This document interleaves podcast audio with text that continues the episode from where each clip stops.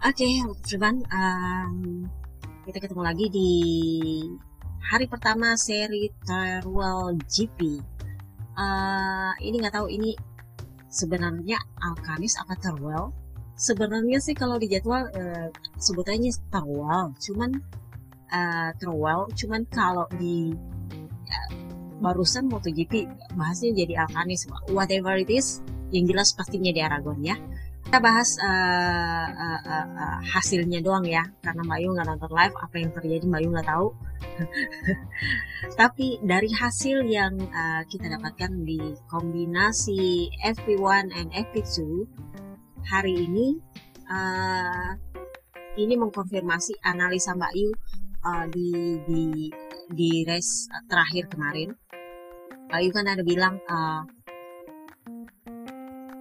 ada sirkuit di mana satu pabrikan itu menonjol banget dan ada di sirkuit di mana satu pabrikan itu nggak menonjol pabrikan lain yang menonjol uh, istilah itulah Mbak Yu bilang musim ini pakai giliran.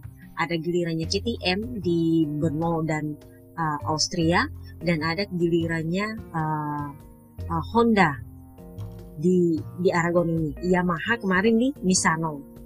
Jadi ya bagi-bagi lah ya. Yang belum sebenarnya tuh Aprilia Mayu bengong juga. Kenapa? Tapi ya udahlah ya. Emang belum kapabel sih kalau kalau, kalau Aprilia.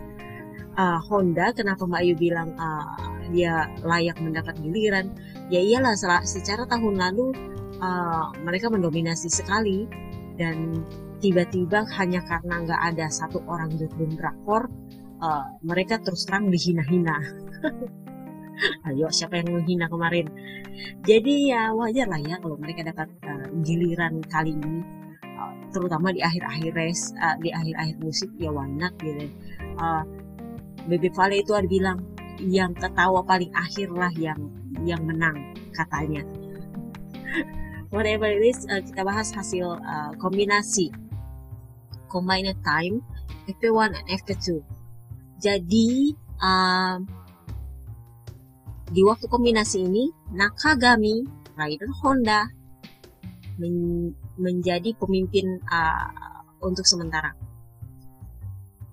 Di, kalian tahu kan kemarin dia ini uh, akhirnya terkonfirmasi perpanjangan uh, untuk tahun-tahun depan 2021 bersama uh, LCR.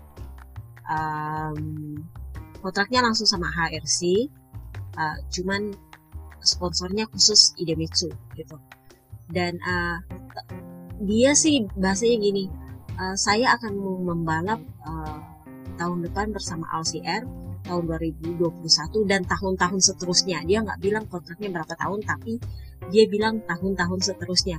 Itu artinya adalah kontraknya per tahun tapi akan diperpanjang terus selama nggak uh, ada kandidat Jepang yang akan mengisi tempatnya.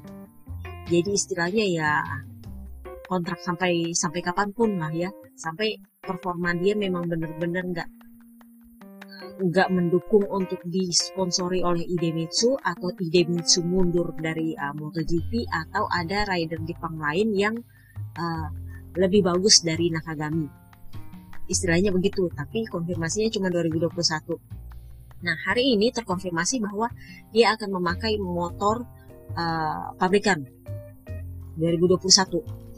Uh, ini sudah Mbak Yu tebak sejak di tes Misano kemarin kan Mbak Yu udah bilang kenapa dia di, diminta untuk ngetes motor tahun ini padahal dia pakai uh, hybrid tahun kemarin. Sasisnya uh, dia disuruh tes tahun ini punya karena dia lagi diuji uh, uh, uh, uh, semacam mulai transfer uh, tampuk pengembangan lah ya dan memang setelah di Misano uh, Alex Marquez mulai membaik dan membaik yang biasanya ada di luar 10 besar dia mulai naik mulai naik mulai naik. Dan kemarin terkonfirmasi dia berhasil podium.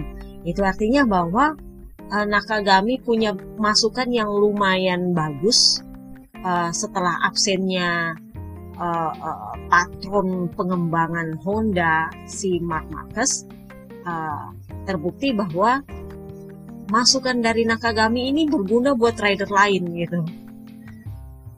Jadi yang kalian bilang, oh dia pakai datanya Mark enggak. Jadi gini, hampir semua rider di Honda itu pakai datanya Marcus. Tapi riding stylenya nggak pernah cocok. kalian ngerti Alex Marquez itu bukan uh, ada tuh yang bilang ah baru kali ini dia pakai datanya uh, kakaknya enggak dia dari kemarin-kemarin pakai karena apa dia rookie karena dia rookie jadi dia dia pakai yang yang yang yang udah terbukti moncer. Dan masalahnya nggak cocok. Entah nggak cocok ban entah nggak cocok rem nggak tahu lah ya. Walau alam jadi ya kayak gitu. Uh, jadi kemarin itu ada ada masukan dari Nakagami. Itulah kenapa uh, uh, Honda mulai ya mulai kelihatan lah sedikit gitu tapi bukan karena dia pakai datanya Mark Marquez enggak. Mereka udah pakai data Mark Marquez dari dulu dulu cuman nggak pernah cocok-cocok. Itu aja. Tanya tuh sama Kak Kraslow oke. Okay.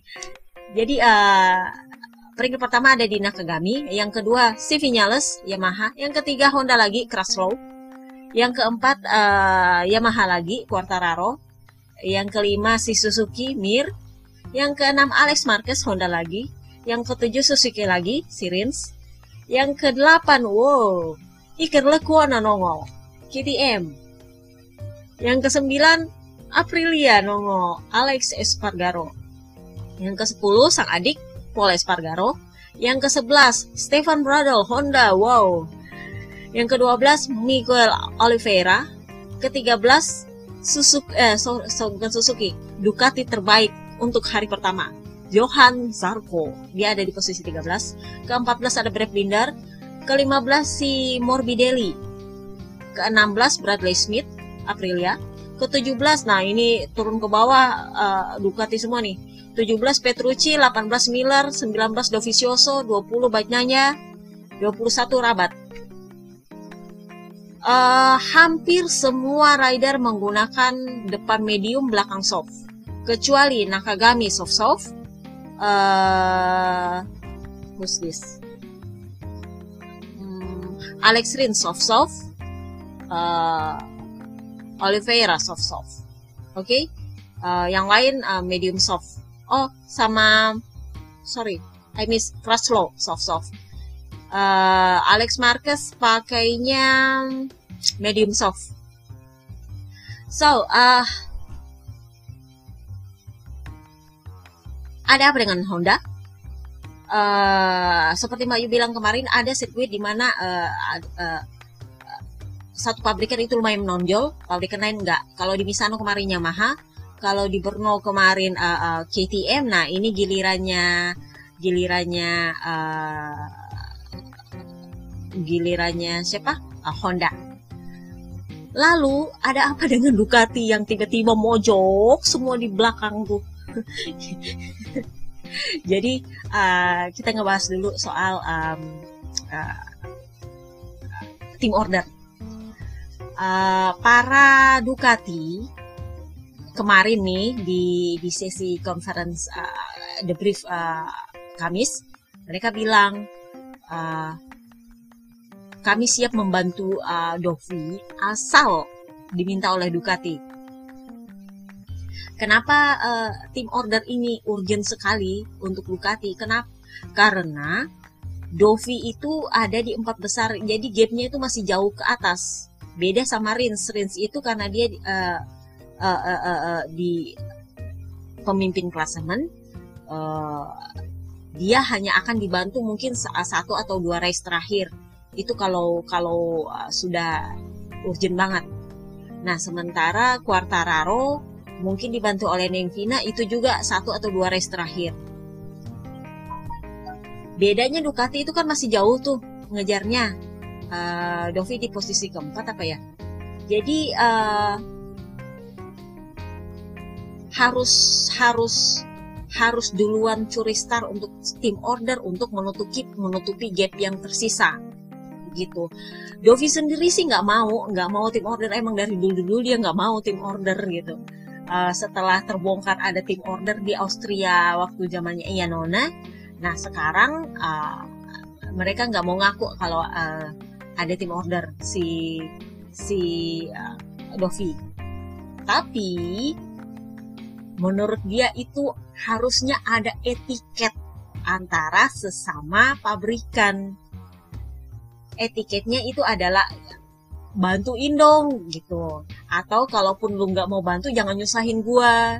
Nah itu uh, pandangan dia yang berbeda sama Petrus kemarin. Jadi Petrus kemarin tuh bilang gini waktu di sesi hari Kamis dan brief dia bilang gini, uh, saya sudah ngomong sama sama Ducati, eh sorry sama Dovi.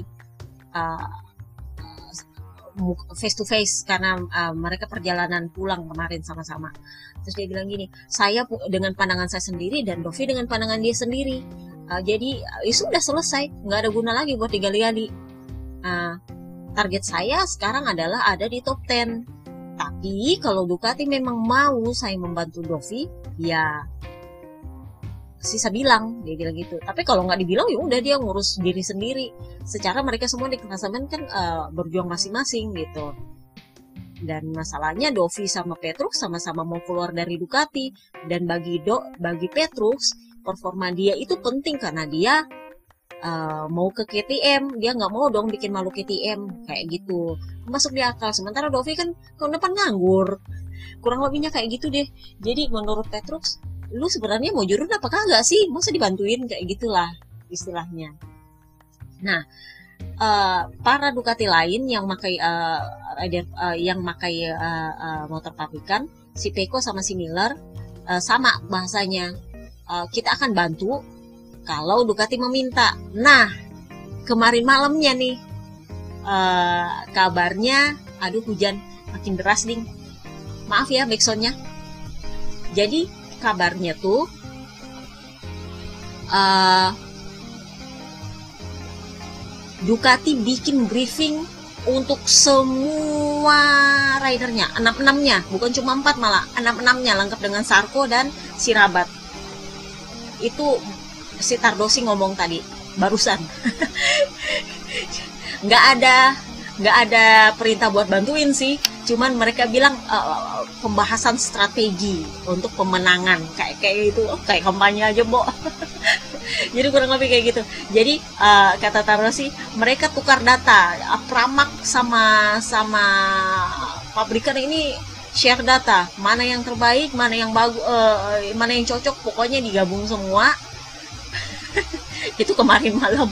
Hasilnya hasilnya hari ini semuanya di pojokan belakang artinya transfer datanya gagal. Jadi ya uh, nggak ngerti juga sih gue Wah, mungkin uh, hari uh, malam ini mereka briefing lagi ganti data lagi. Jadi uh, harapannya sih adalah uh, besok di FP3 semuanya membaik seperti uh, minggu lalu gitu. So uh, siapa yang akan uh, moncer di di di kualifikasi besok? Uh, yang menonjol siapa lagi kalau bukan uh, Honda? Menyusul Suzuki uh, dan Yamaha. Tapi kalau diri sepertinya Yamaha ya maaf lah ya. Seperti biasa mah kalau Yamaha. Uh, memang di plotnya uh, sepertinya uh, Mir akan semakin naik dan uh, Alex Marquez muncul Nakagami untuk uh, memperbaiki posisi klasemennya di lima besar dia akan mencoba naik ke empat besar atau ke tiga besar Sementara Alex Marquez akan mencoba untuk uh, membuktikan bahwa saya loh adiknya Marquez. Farm saya Marquez nih di belakang gitu. Dia akan mencoba membuktikan meskipun itu rada telat banget whatever lah ya. Yang penting muncul aja dulu namanya. Uh, uh, Ducati ya, well we'll see. Uh, semoga lolos gitu lah ya. Semoga muh lah kalau enggak ya rame-rame aja kayak kayak minggu lalu all Ducati Q1 oke itu aja hari ini uh, kita ketemu lagi besok. Uh, seperti biasa Mbak Yu nggak bakal uh, live report nggak bakal bla bla bla bla bla.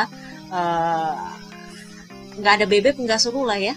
Jadi ya udahlah uh, yang pasti bakal posting hasil dan akan podcast seperti ini. Jadi kalau misalnya kalian nggak uh, sempat uh, buka buka buka IG atau uh, lagi malas baca karena kecil-kecil banget ya udah tungguin podcast akhir hari aja oke? okay? See you next time guys. Bye-bye.